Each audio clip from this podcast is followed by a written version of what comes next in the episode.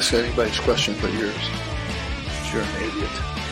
And really a disloyal person. What's up, everyone, and welcome to this week's edition of the Disloyal Idiots podcast. I'm Christian A. Guzman. Steve and Andy are missing somewhere in the vast wilderness of the internet, so we have the Yinzer replacement Mike Ostrowski to help fill in for Andy to fill in the Pittsburgh void that every Syracuse fan does so desperately needs in their life, even though it is the Steelers bye week. Hey, it's it's the one week I don't have a heart attack on Sunday, so I'll take it. You just have a heart attack for every other day of the week now because Mike is that rare breed of Steelers Phillies fan that you know only shows up every once in a blue moon. So he, he's the one who's suffering um, now to try and figure out how the Phillies are going to figure out Zach Gallen. Uh, it's called Red October. I'm not worried. And then figure out how to not blow it against the Astros again, because we all know See, that that either either Texas team does concern me. That's where it gets dicey. We're doing the usual thing as we do on the Disloyal Idiots podcast, where we talk literally anything else about literally anything else except Syracuse football, because talking about Syracuse football just makes us more and more depressed. Um, especially after this past week, where Syracuse unfortunately got trounced by Florida State. The final score of, I believe, it was 41 to 3. The reason why I say is believe because I think, like most Syracuse fans, most of us tuned out after the end of the first half or even far before that.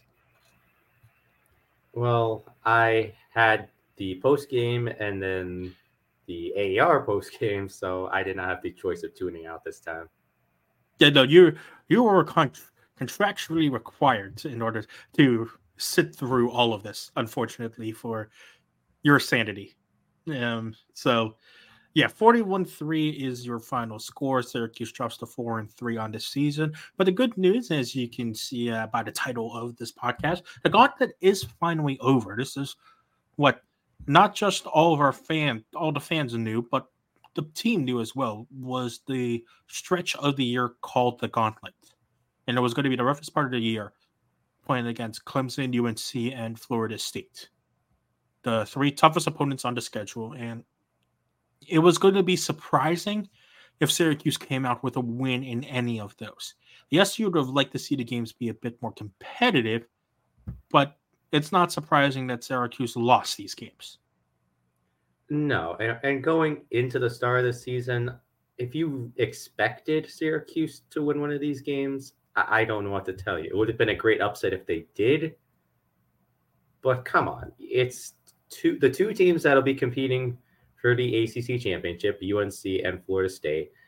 And then a Clemson team that, while they were beatable, yes, it's not the greatest Clemson team SU has ever faced. They still played Florida State extremely tight the week before, and they're not a pushover. So the good the good news is that, like you said, the worst part is over.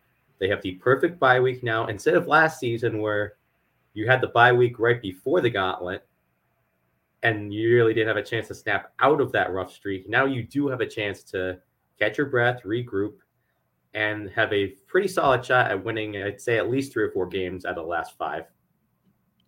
And you also have a pretty good shot to kind of take away and kind of fix some of the numbers that you're seeing on the screen right now if you're watching the uh if you're watching the stream because uh, let's let's face it one of the main reasons why Syracuse has performed this badly over this stretch has been Garrett Shrader. There's no more beating around the bush about this. Is that Shrader's play just hasn't been up to par uh, from what we even saw earlier this season. And you can't really blame it on the offensive coordinator anymore. Maybe a little bit on Beck as the quarterback coach, but not so much the offensive coordinator, because from what we can see, the plays and the concepts are at least good in theory. It's just that the execution hasn't been great. And when you're uh, a good margin below 50%, 9 for 21, and only thrown for 99 yards, and you've get sacked three times. Now, granted, not all of those were his fault, but like this is not a stat line of a quarterback uh, who should who who would inspire a lot of hope that Syracuse at least had a chance in a couple of these games. No, and if you want to scroll down just a little bit more, Christian, what really concerns me, well, still in the offense, sorry, still in the uh, rushing, Garrett Shrader, net negative yards. When you, you when your mobile QB is in the red, there's a serious problem. And the other one of the other things you should know about that is yes, since sack yardage does get tacked onto the rushing yards, the net is going to look a little weird. But when when you take away the sacks, it was three sacks, so he only rushed four times for twelve yards. Mm-hmm. And this is a quarterback who, remember, only a couple of games ago had a career game against Purdue when he rushed 25 times for 195 yards. Now, granted, yes, the defenses aren't the same. I get that totally. But that goes into another one of the things that continues to befuddle us about in terms of what you would want to see Syracuse fix during the bye. A lot of it has to do with Shrader's decision making.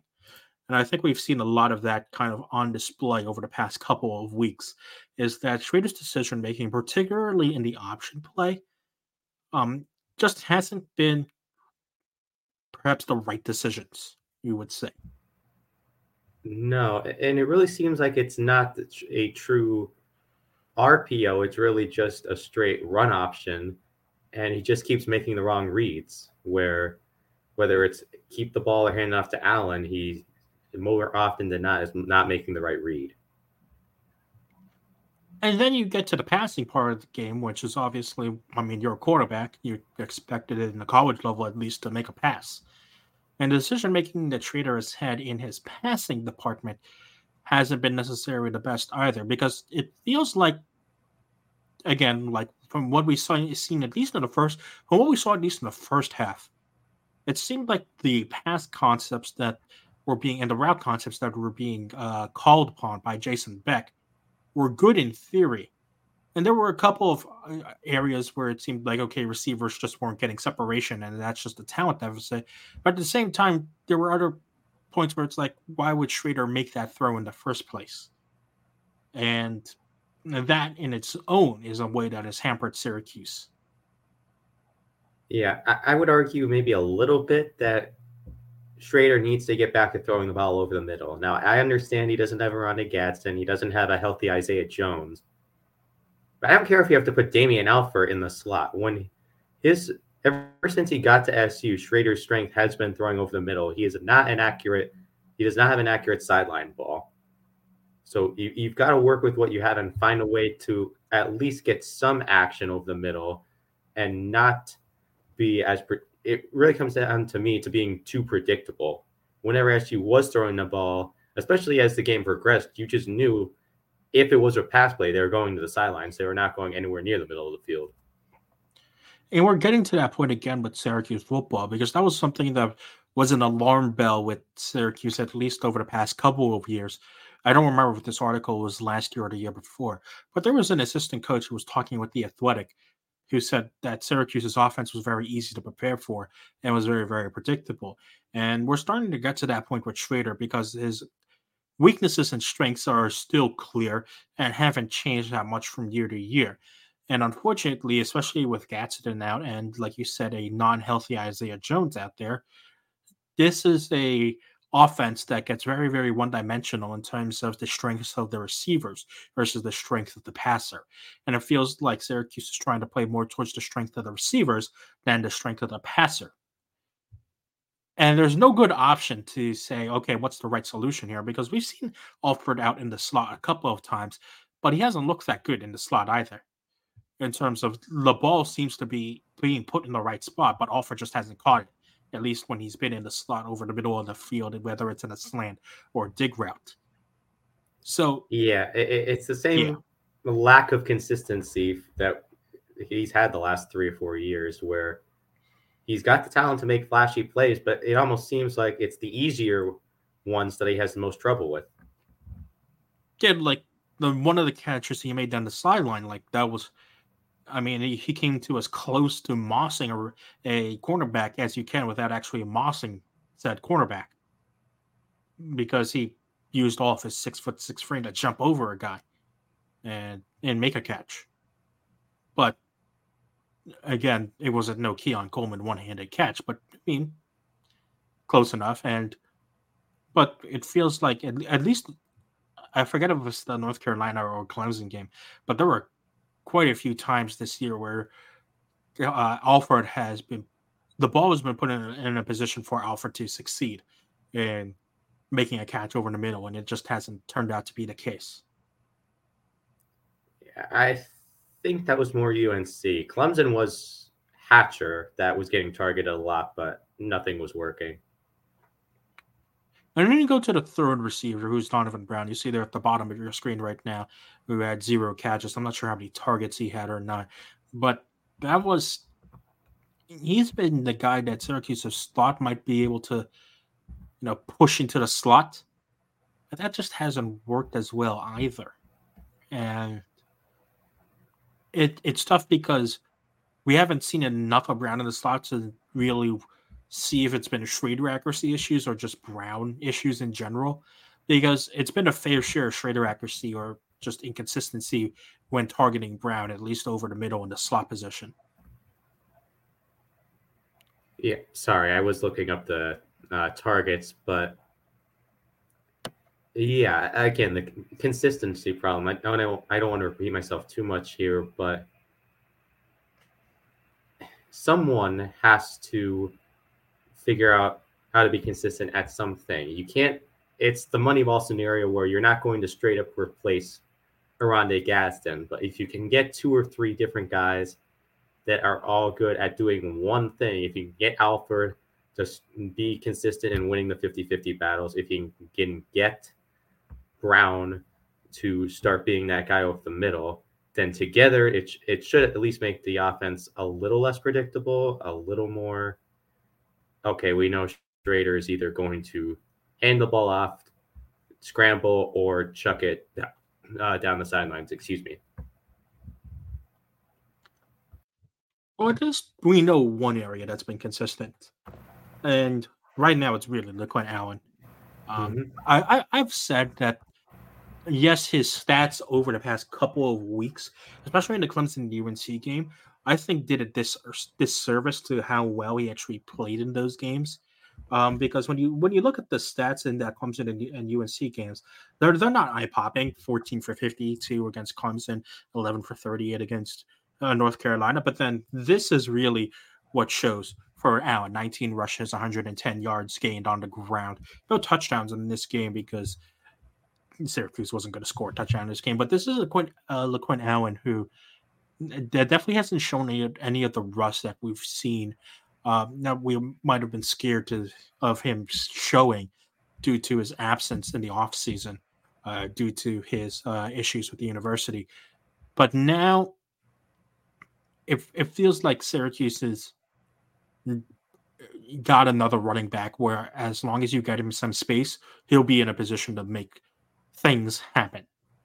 And that's at least a good starting point right now for Syracuse. Yeah, it surprises me a little bit that he, they haven't eh, tried to use him more. I, we understand he's not the exact same body type as Sean Tucker. He's not a really that true bell cow, maybe, but he's still clear RB1. I think he should be getting close to 20 touches a game at this point in time where you don't have that yet. We hope it develops the last couple of games of the year, but you don't yet have that dependable guy in the receivers corps, and especially against FSU, where he was gaining yardage pretty uh, significantly. Oh, there's a Steve Holler. There is a Steve Holler, and I'm going to bring him in in just a second after you finish up your point, Mike. Uh, but this is I'm sorry, I lost track there. But with Allen, it seemed like he was, whenever he was handing the ball, he was gaining some momentum. I, I wish in that scenario, if your passing game isn't working at all, then go heavy on the run and force FSU to start staffing the line a little bit more.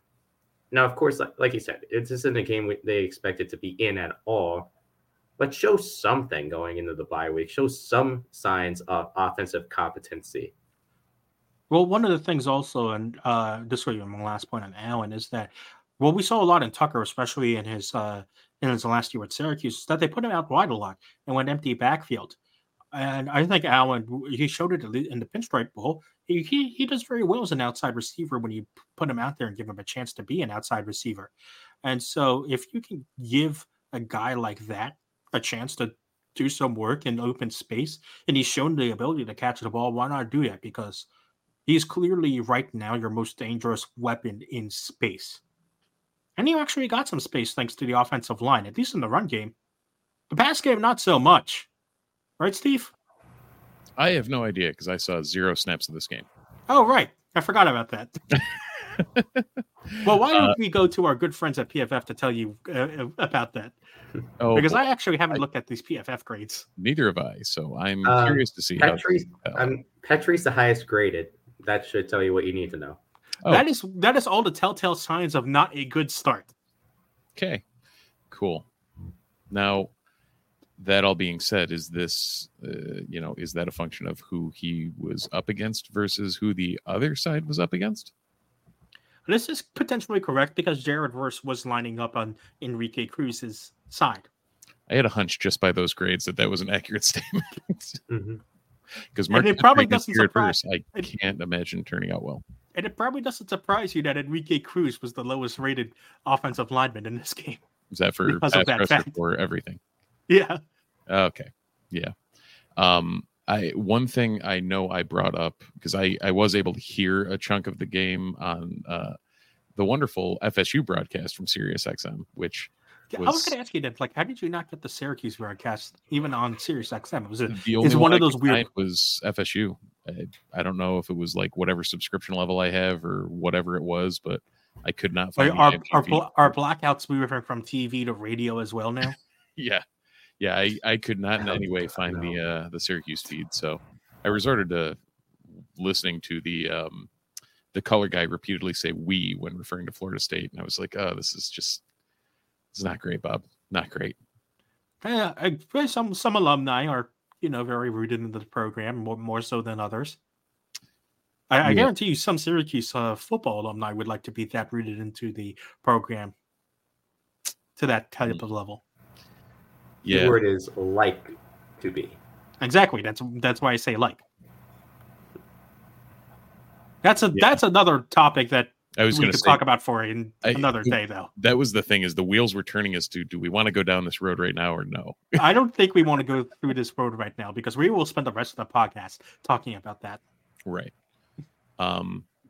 Yeah, I don't know. From from what I could hear, uh, I think I heard through like at least the first half, and then uh, spits and spurts through the second half. I am not. I would be remiss if I said that I had any desire to continue to listen in the second half after like at least if I can see it, I can analyze what's going wrong in the stupidity, but it's still painful. Uh, and then listening to it's a whole new level of sadism that I wasn't in for on Saturday.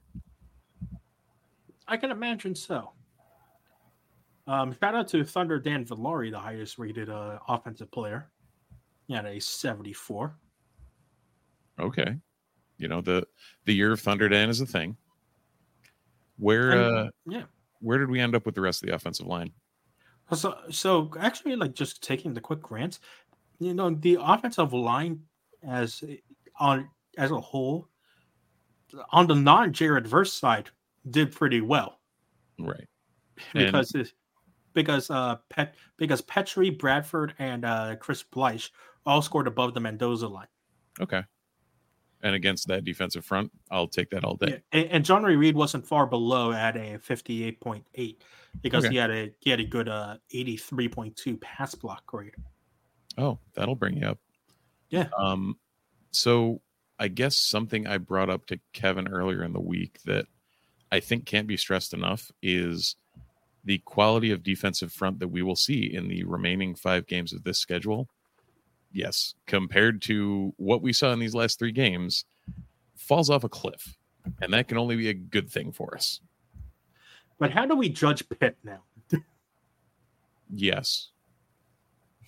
Pitt is Pitt is all things at the same time at this point. Pitt is a team but they are barely that. That's what I've got at this point. I thought you were just going to say Pitt is a team, and that was yeah, it. I was like, do you hang that out there? yeah. Like, l- yeah, lose.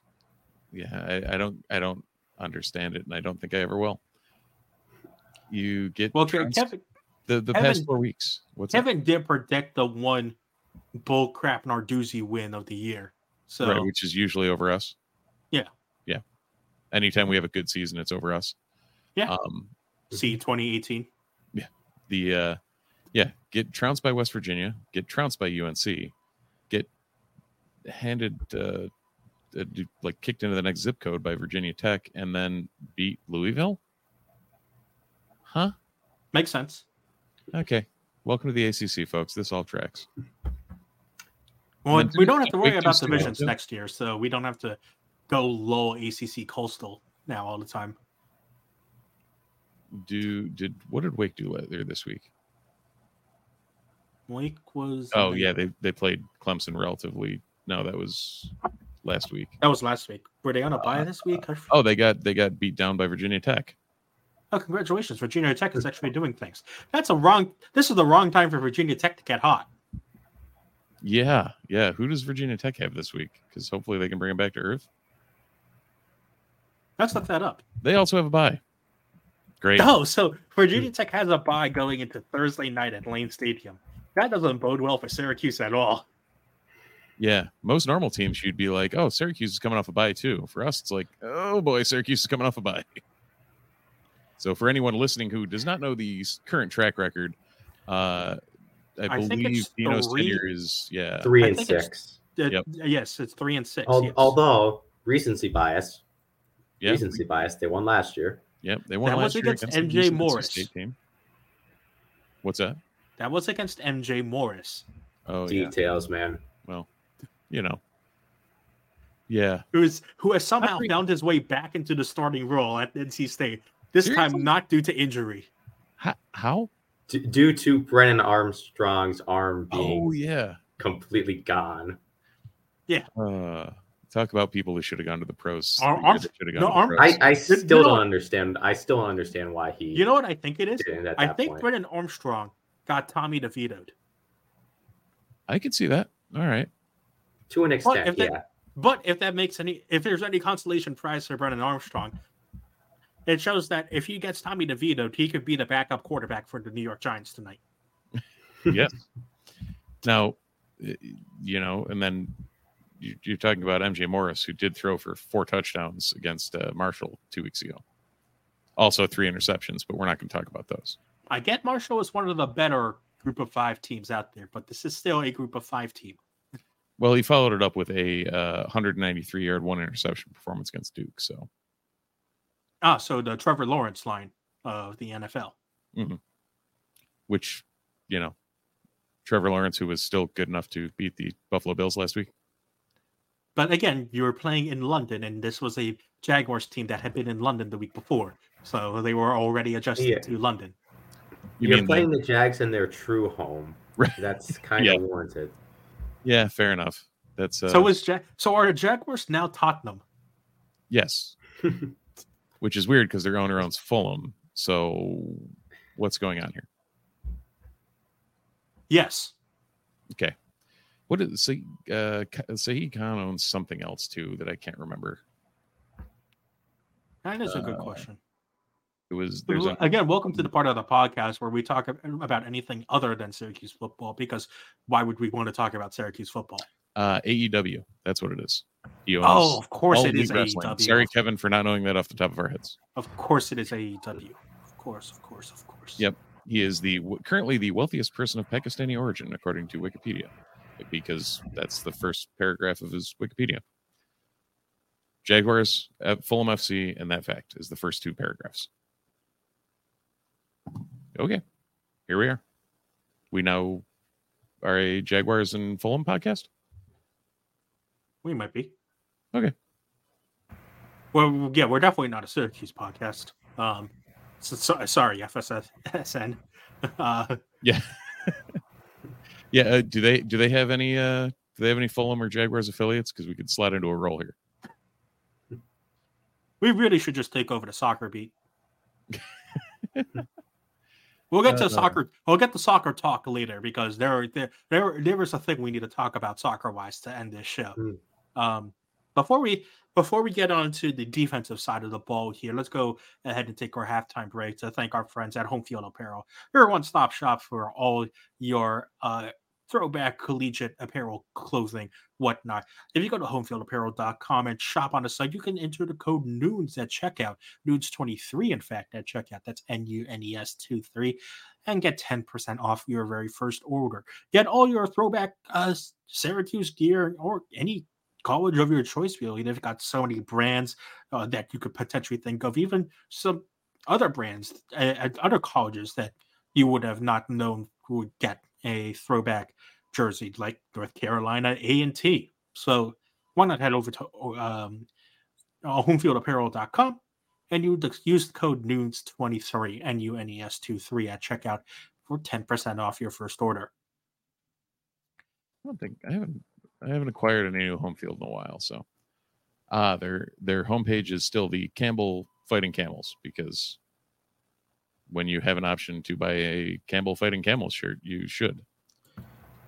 That's going to be filled of uh, Los Angeles Anaheim Angel fans uh, who are very appreciative that Zach Neto is now their shortstop.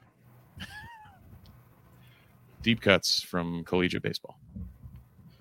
because Campbell decided last year to be, you know, or two years ago was it where they decided, hey, let's just hit every home run possible. Yeah, why not? So, Again, talking about literally anything else other than Syracuse football, but let's talk about Syracuse football and eat our vegetables. Let's talk have to? defense. Let- Let's talk pass defense. do, do we have to? We kind of unfortunately have to. D- Are you talking about the fact that Sayer Torrance decommitted from Michigan State and is back on the market because he wants to play DB? He does want to play DB. Maybe. I don't know. Does he have to talk to Chip West now instead of Michael Johnson? Oh, Mike Johnson. Oh wow. Apologies if anyone's watching live and I just spammed all of your chats. Um, God, wow, Michael Johnson. I forgot about him. Yeah. I forget all of we- I forget sometimes about the uh assistant coaches that are on this uh team. Well, the the turnover really like the, the turnover this offseason threw me for a loop more than most. I think. Yeah.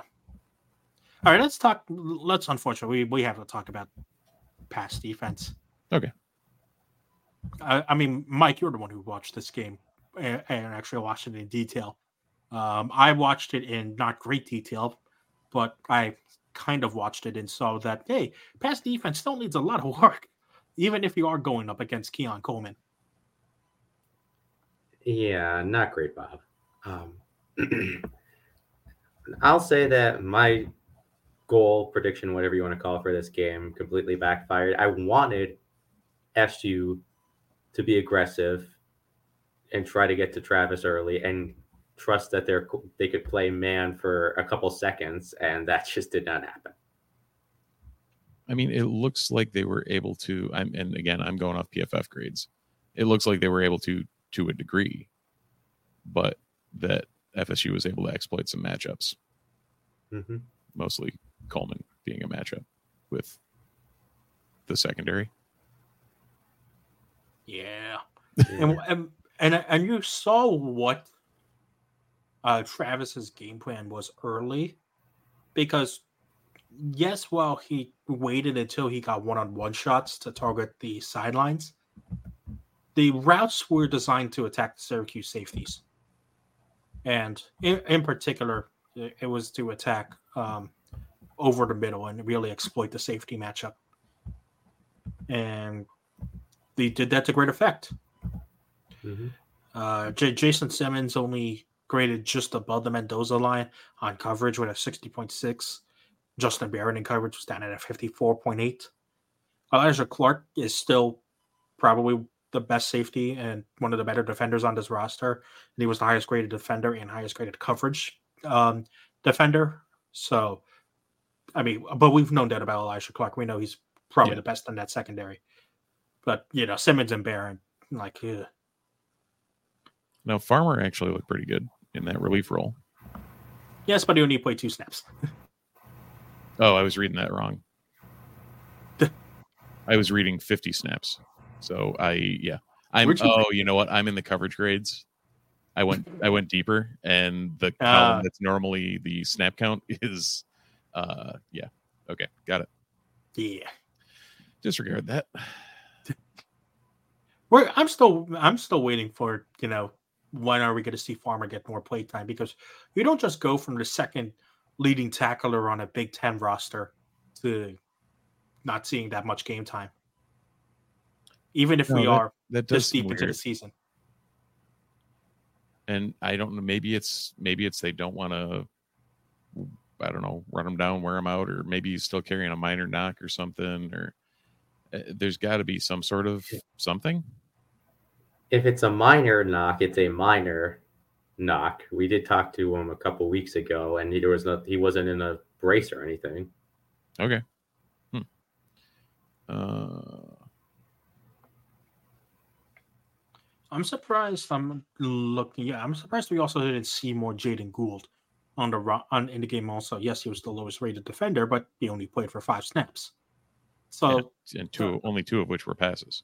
exactly. So I- I'm surprised we haven't we didn't see more Jaden Gould in that game either, um, because he he's looked serviceable enough at least eye test wise.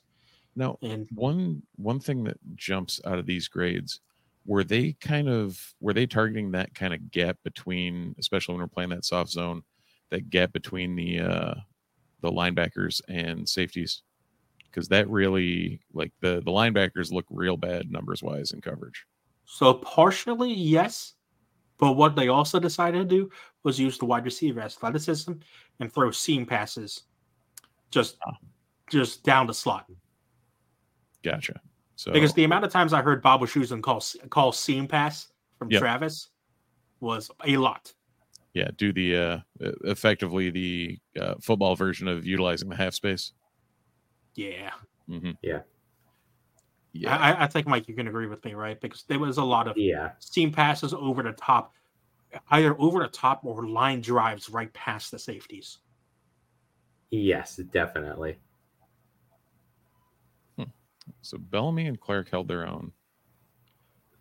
Bell, Bellamy held his Uh-huh. own at times, but then other times, not so much. Th- th- this seemed like his most streaky game so far. Like Christian Yeah. said, he, he he like he was okay, but when he missed, he missed pretty big. That'll do it. Yeah. Yeah, I don't know. And, I, Yeah, and and and it was the same with Johnson, but the, there also that could also be due to um, safety decisions as well, because when you're left one on one on an island with the type of receivers that SU have, you you probably expect some safety help. And whenever and when and, and whenever Travis got a one on one matchup down the sideline, he threw that direction. Yeah. Oh, Jaheim Bell with he was wasn't he a was he a transfer? Most of FSU's receiving corps transfers, if I'm not mistaken. I think he came in from one of the other SEC schools. Um, yeah. Either way, uh, those those folks are going to be bigger than whoever we've got out there, and likely better athletes. And yeah, it's it wasn't going to be pretty from the beginning, but I I don't know. I don't know what we can. The, that's the thing with these three games is I don't know 100 percent what we can take from them. and I and and now I think we can get into that discussion. Is how much do you want to put stock in these three games? Yes, Syracuse did not look good. I know you expect Syracuse to be to have. I know a lot of people would have wanted Syracuse to uh, at least be competitive in these games, but they weren't. And I think, yes, to a degree, that's okay there there are yes some worrying things that you would like to see Syracuse fix during the break. But the fact that Syracuse lost these games shouldn't be a red flag to fans. This was always going to be the toughest part of the schedule. And I don't think any person in their right mind, keyword right mind, thinks that Syracuse would get to double digit wins or escape here with only one or two losses, at least during this stretch of games. Right. And if you'd have told anyone at the beginning of the season that we were four and three at this point in the season, You would have taken been- it. Yeah, everyone would have nodded their heads and said, "Okay, cool. That's it's the best we can hope for."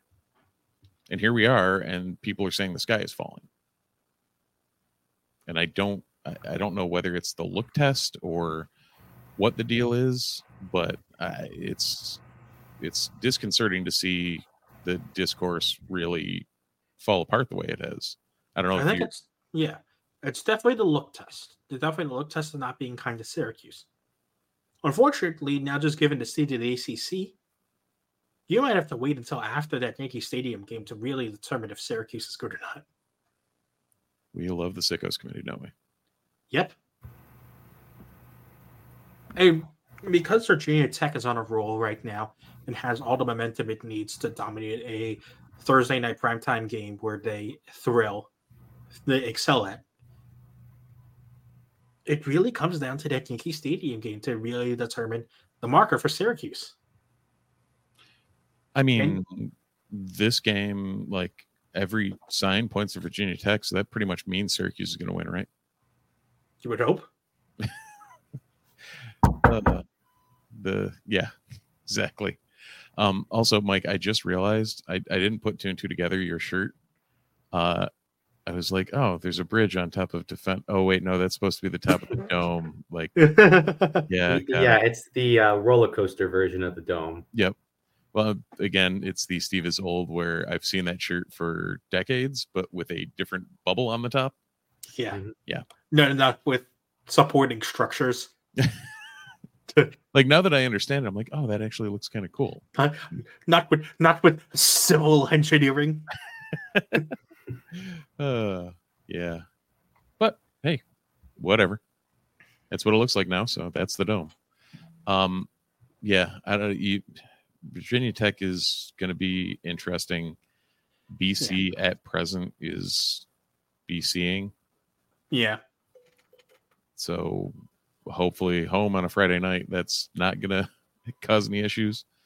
Should, should Um, it? yeah i mean what are we are we looking at five and four going into pittsburgh at At- yankee At worst. Uh, yeah, At, at the very worst. right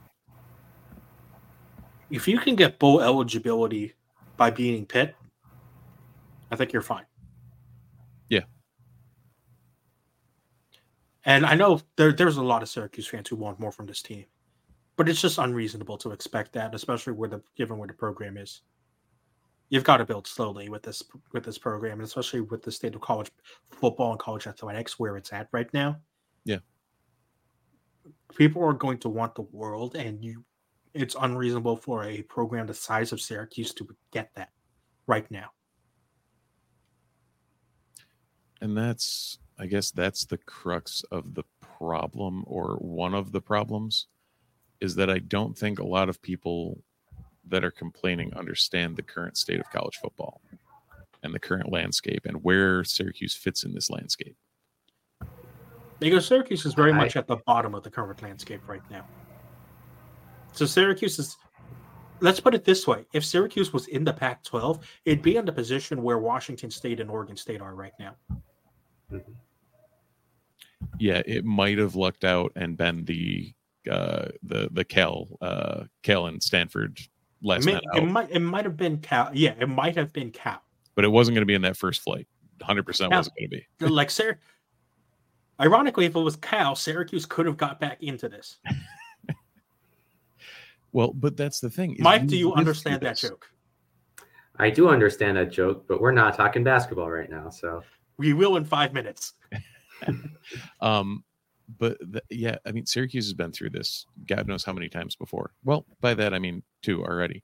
Um, the original Big East Exodus, which we got left behind on, the original Big East merger that they like that Penn State didn't get included in, and various other things happened to form the state of college football at that present. And then the last you know the the last uh, ACC Big merger East. where we are Yeah. where we are, and it's like every time people think the Syracuse brand is worth more than it is, and I don't think I don't think you'll find any more Syracuse diehards than on this podcast, but also realists of where we sit in the pecking order, and it's not near the top. the fact that Syracuse is only just now building a a football specific facility and it's not even close to the standards of the football specific facilities that we expect it to be in comparison to the rest of the ACC should tell you a lot. So to expect Syracuse to immediately slug it out with Clemson and UNC right now, and I think a lot of people are looking at UNC and thinking like, yeah, Syracuse should probably be at that level right now. You mean the University of North Carolina that is part Yeah. of the North Carolina state school systems? Yeah. That one that has the, you know, effectively the the the money of a land grant school that's doing what it does and yeah. Yeah, we should be right there. 100%. That's not going to happen. And if you're expecting Syracuse to get double digit wins, you're expecting Syracuse to be a ranked team every year. And based on the resources that Syracuse has at its disposable at disposal, it's just not happening. It also doesn't help that this is just me being a little nitpicky, I guess. Even with the football project, with the Lally complex that's going on right now, it is already behind schedule in some ways. They didn't focus on the actual football specific improvements. They didn't focus on the practical stuff first, let me put it that way. So you're you're already farther behind than you should be. So yeah, it's going to take a couple years for Syracuse to really get on the level with most of the rest of the ACC. I don't like it. I'm sure you guys don't like it, but that's where we're at. A program that does have a specific facility dedicated to it is the basketball programs. And that's mm-hmm. partially part of the reason why Syracuse can compete in basketball. That's part of the reason Syracuse can beat football. This is also Again, true. A discussion for another day, but However, this, wrong, bas- this basketball season is going to be interesting because of the new eras and stuff like that. Um, this is a Syracuse program that is going through a lot of transition, and Mike, you were there to at least witness the first steps of that transition. Why don't you take us through media day and your thoughts surrounding it?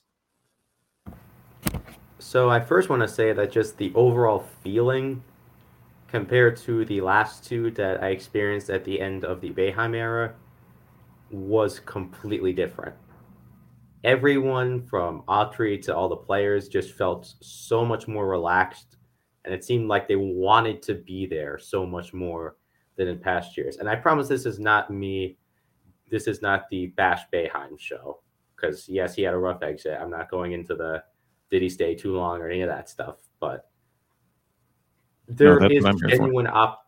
There is genuine op. Oh, sorry, Steve. What'd you say? That's what he's here for. For Yeah. Okay. Fair enough. There is genuine optimism in this program, and not just coming from the outside, within the program, which is, I think, a really overlooked part of the last couple of years, where the team, whether they wanted to admit it or not, I think the last couple of teams kind of knew they were not the standard of Syracuse basketball that we've been used to seeing for a long time. This group knows that they have the talent to go back to that standard. It's what Autry keeps preaching, going back to the orange standard and putting a couple more ban I forget who said it. It was one of the players saying the next couple years getting back to putting more banners on the walls inside the Melo Center, meaning more tournament appearances. So the, the just the expectations of this group with themselves and what the, everyone believes everyone else on the team can do. It's a very tight group, especially the six guys, the, the freshmen from last year that are now sophomores, who all decide to come back and still may end up being, as Jim Boeheim said, one of his best recruiting classes ever. If the I'm hey, I'm trying to be the optimist here, Christian. They I can't overstate how excited I am to actually watch Syracuse basketball. That should be fun again. And this is coming from someone who doesn't have as deep a connection as the two of you do. This is coming from somebody who is who came here for school, didn't have a ton of background with Syracuse before, but now this feels like the team that I have been that if I came to school here five or six years earlier, would have been the team then. Like the, the team that so many groups of so many classes came through and saw. That's what this team feels like. Remember, you're also talking to a Syracuse fan who didn't really before he went to Syracuse University wasn't invested that much into Syracuse first Syracuse sports at all and really the first Syracuse sport that he watched in earnest in terms of okay I'm going to this school let me watch this school now and figure out oh. uh, the team I'm rooting for happened to be the Syracuse Duke game in 2013 mm. yeah for some reason I thought this was going towards the Villanova football game because I know you talked. We do that. not talk about that. Yeah, that game didn't exist. You, remember? no, but, but, but like but Syracuse, ba- Iowa, yeah. 2008 does not exist. Either. Yeah, but no, but basketball wise, the first game that I like really focused on as a Syracuse fan happened to be the Syracuse Duke game of 2013, and I think a lot of basketball fans remember that game. Mm-hmm. And it and it was the one at the Dome, not the one at the uh, not the one at the uh, at the glorified high school gymnasium the gym that's smaller than my local D3 school. Yes. Mm-hmm. Yeah. Yeah. Well, with the the new era, uh, in the immortal words of one Anakin Skywalker, this is where the fun begins. because I, I'm as a as the Steve is old uh, spokesperson here. Um, in my brain, it's been a long time coming to get back to what this seems to feel like. And it, you're right. There's been a fresh and palpable. I don't know if it's relaxation or there's there's a change in demeanor around the program. It seems, and it, it feels good to see. And I think for at least this program, we don't want to use eye test that much with football, but I think we have to with this basketball program, just based on like the strength of the teams that Syracuse plays throughout its schedule. There isn't an easy quote unquote stretch for Syracuse at all in its schedule right now. And so I think if Syracuse plays at least close against its opponents in the Maui Invitational, I think that's where people will get excited about the Syracuse team.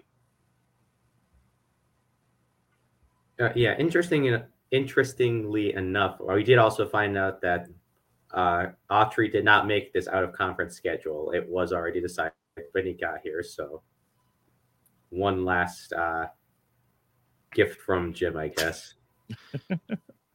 Jim willingly accepted a game in South Dakota. Willingly is uh that's probably its own animal. That is that is that is a good point. Is there a Denny's there? I was yeah. Do we make the Denny's joke? And yes, there is. There is. We t- uh, somebody brought it up before in one of the random comment sections. Oh, it's glorious. Uh, so when tip off, official tip off is what? Two weeks from Monday? November 6th, I think. Once... Yeah, November 6th, New Hampshire. That's what it is. Yeah. God, we, you know we're diehard Syracuse basketball fans when we're guessing when tip off is. Yeah, yeah. You you know we're coming off the Florida State game when we're guessing when tip off is. Um, yeah, I mean New Hampshire, Canisius, Colgate, the usual the usual upstate upstate New York and New England tour. Maui that's not in Maui. Um, I mean, for good reason. So, like, oh yeah, valid, hundred yeah. percent valid. Uh, which is oh, okay. That's still listed as Lahaina Civic Center on the. Uh, Close enough. Yeah. um, uh, Louisiana. Uh, why did I read Louisiana State? because it's listed as Louisiana State on the I, page and not LSU. In in my brain, it like was going to ULL and like Louisiana Lafayette or something. But yeah, LSU in the ACC SEC Challenge that should be fun.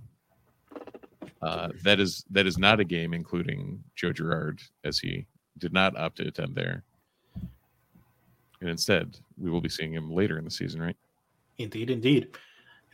That is that is Syracuse's senior day. Oh, really?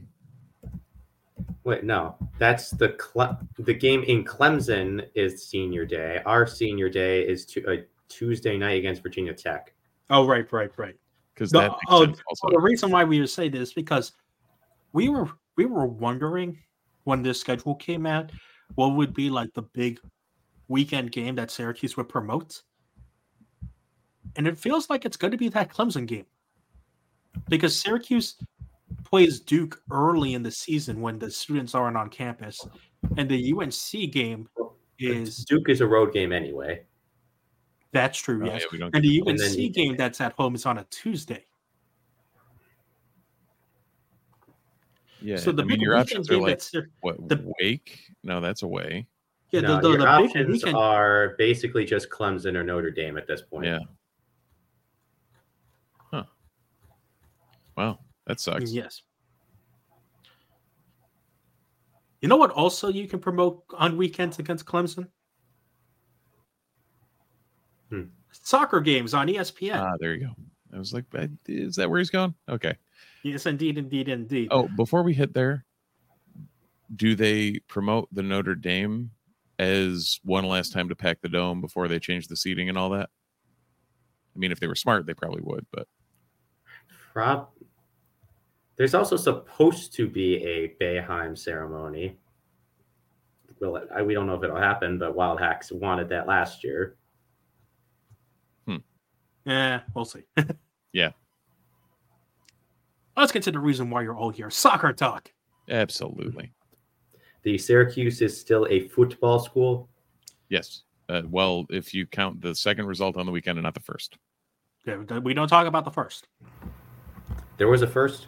No. Are you guys are you guys sure Syracuse soccer played another game this week? No, no, no, There no. were there were no teams from Philadelphia that showed up at Syracuse Soccer Stadium. It's fine. Syracuse did not lose 2 1 to Temple during the week. It didn't happen. A a one five and four Temple team. Yeah, that was not Temple's second win of the season. That, that didn't happen. Also, I still like if you want to get into a tactical breakdown of that game, I can bitch and moan for days because it was bad. But uh, Why don't you do a tactical breakdown of center center backs taking free kicks? I Because would that's like what we to- saw today. Oh, really? Who was who was taking free kicks today? Do do you not? Wait, Steve, do you actually not know the score of what happened today or what happened today? I saw the one-one draw. The score, the goal was from a Buster Sjoberg free kick from just outside the box. Oh, oh, I suggest you go look at that clip now on Twitter. In fact, what I'm going to do is go to Twitter, pull up that clip, and show it on stream because that goal was just ridiculous. oh I'm gonna wait for it on stream then. Uh, it, it- for the Temple game, uh, I will just complain that we had zero midfield presence whatsoever. It reminded me of the old Bob Bradley empty bucket, and everything was a cross into no one, and it was really, really disconcerting to watch. Rant over. Uh, glad they were able to turn around against a ranked Clemson team. Um, but yeah, yeah, Temple Temple had what two shots total and scored two goals, maybe three shots and scored two. Goals? I think they had three, but Yeah. still, Syracuse, uh, Syracuse had 12 shots and 12 corners and got nothing out of it. Well, a goal. For those who are listening on your podcast platform of choice, I'm about to show the goal on our live stream right now. Again, if you aren't joining our live stream Sundays at 8 p.m., go to Twitch, uh, Disloyal Idiots YouTube, and on Twitter. Steve is going to look at Buster Sjoberg, and you see where this ball is just inside Yeah. the D. And this is yes, you're not you're saying this correctly. This is Buster Sjoberg, Syracuse's center back. Oh yeah, yeah, that's nice. That that's a center back. This is your center back. Okay. So why haven't been why haven't we been using Buster like that for years? oh, that that's almost as pretty as uh, you remember last year. Kocevski had that one from like 21 out. Yes. That's like that same feeling. Like that's just I'm I'm downright impressed. Bravo, Buster. And that was that was up here, correct? That was indeed up here. That that was a that was a national broadcast as well on ESPNU. Oh, nice. And Syracuse Clemson always seems to be a stupidly good game. I don't know how that always happens. Yep, and that, I and that was covering them. and that was a 78th minute equalizer as well. Oh, nice. Mhm. Yeah, since 2013, I think there's only been two games, and this is a team we normally face multiple times a year because we always run into them in the, either the NCAA's or the ACC tournament. Yeah. Um, I think there's only been two games that have been decided by more than a goal. So And one of they- those was last year. Right. Yeah, and they've been just consistently good games every year, even when one team is down. It's just like, okay, Yep. somehow this is a good match. And hopefully they can continue to get right against Yale on Wednesday. This is a Syracuse team that's going to be interesting heading into the at least the postseason talk because th- you expect them to tumble down the rankings after the loss to Temple. So, do they still have good have a good enough resume to, especially with all the draws on their schedule? Do they still have a good enough resume to at least challenge for an at-large bid? I would think they do. Um, you know, the field, what's the field? 24 or 32. Something Field's like that, pretty large. Yeah. First round bye, so it's got to be 21 or 24. Uh, or 28. I don't know, whatever. Uh, we're we're not math scholars here. Um, usually, usually if you're in the top 25, you'll be able to get an at large. Like there's enough slots out there for uh, a solid solid amount of at large berths. Like if they can close out Yale, NC State, BC, and like win win win, that puts them what nine nine three and four and most of like the with their strength of schedule i don't see how they wouldn't make an at large especially if they get one in the acc tournament. Now if they falter a little down the stretch like lose or draw one of those and then lose in the first round then you might be on thin ice. But i think i think they're just by just by strength of schedule i mean they're you you scroll up and it's like all right they played number 20 penn state. Cornell was ranked when they played them. They played or they drew against louisville uh 20 wake forest I think it comes One- down to how much you factor those draws in into the Yeah. equation because there's been so many draws for this Syracuse team. there has but they've got a big you know top 10 road win against north carolina or sorry 13 road win against north carolina Sure, we did forget about that. right before the temple game which makes total sense Mm, A lot of sense, yeah. yeah. Um, I one thing I don't know if either of you have heard. Where's Jonah Leibold?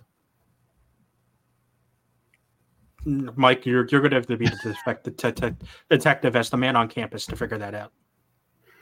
Because like he hasn't gotten minutes since the Like it has to be injury, right? Albany because there's no way you leave him out, out of the squad. right. I mean, he's he's your perfect width on the left. Like I I don't know, like him and Nate run him and Nate Edwards running the flanks would add a whole different dimension to this team. Mike, I think you know who to ask, and both both of us know our mutual friend uh, who to ask. Yeah, So yeah, I'll, I'll get Phil on it. Yeah. so yeah. Either way, uh, good to see Wickham. You know, uh, apparently had another decent game. It looks like Syracuse might have some goalie stability and also shows how important Russell Shealy was at the end of last year. Yeah. Yep. So I was at, I was a big uh, Lucas Donhauer fan. I was a Yep. really big fan of how he played. Yep. And and I thought he should have deserved at least at the beginning of the year. I thought he was going to be the starting keeper instead of Shealy, but I was gladly proven wrong last year. I was going to say down the stretch that one kind of that that argument went out the window. Yeah, down the stretch, it did. It definitely went out the window. yeah, Mac Mac's definitely uh Mac knows what he's doing here. Okay, cool. And it Yeah, I seems mean- his latest goalkeeper switch is at least at, at this point paying off right now. Yeah. Yes. Yeah, It's so- absolutely. weird because we're carrying four keepers right now. No, that's normal. What are you talking about? I mean, we're carrying 35 kids, so it's like, yeah, yeah, things are things are good. hey, one football team knows how to get depth. And knows how to use the transfer portal. Weird. That's probably a discussion for next week when we're going to be talking about the Syracuse playing the fighting buys. Mm, very true. But it's definitely a discussion we can table for next week as we kind of had the dust to settle around the crazy first half of the season to Syracuse football. This will spin your Disloyal Idiots podcast this week. for years, all your new Syracuse Orange related.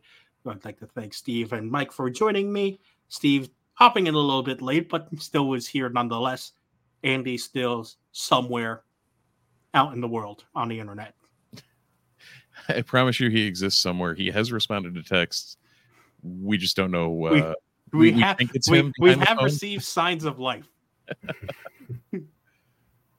but again, thank you all so much for listening to the This Little Idiots podcast. If you're watching along on Twitch, YouTube, or Twitter on our live stream Sunday at 8 p.m. Eastern Time, thank you so much for watching along. Make sure you hit a subscribe or a follow on your viewing platform of choice. And if you're listening on your podcast platform of choice, you know, Spotify, Apple Podcasts, Google Podcasts, whatever it may be, Megaphone, Stitcher, why don't you go ahead and rate, reviews, subscribe, leave a comment so we can trick the algorithm into expanding the Ottoman Empire.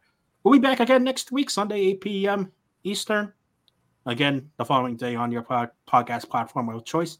Until then, guys, go orange. go orange. Go Orange.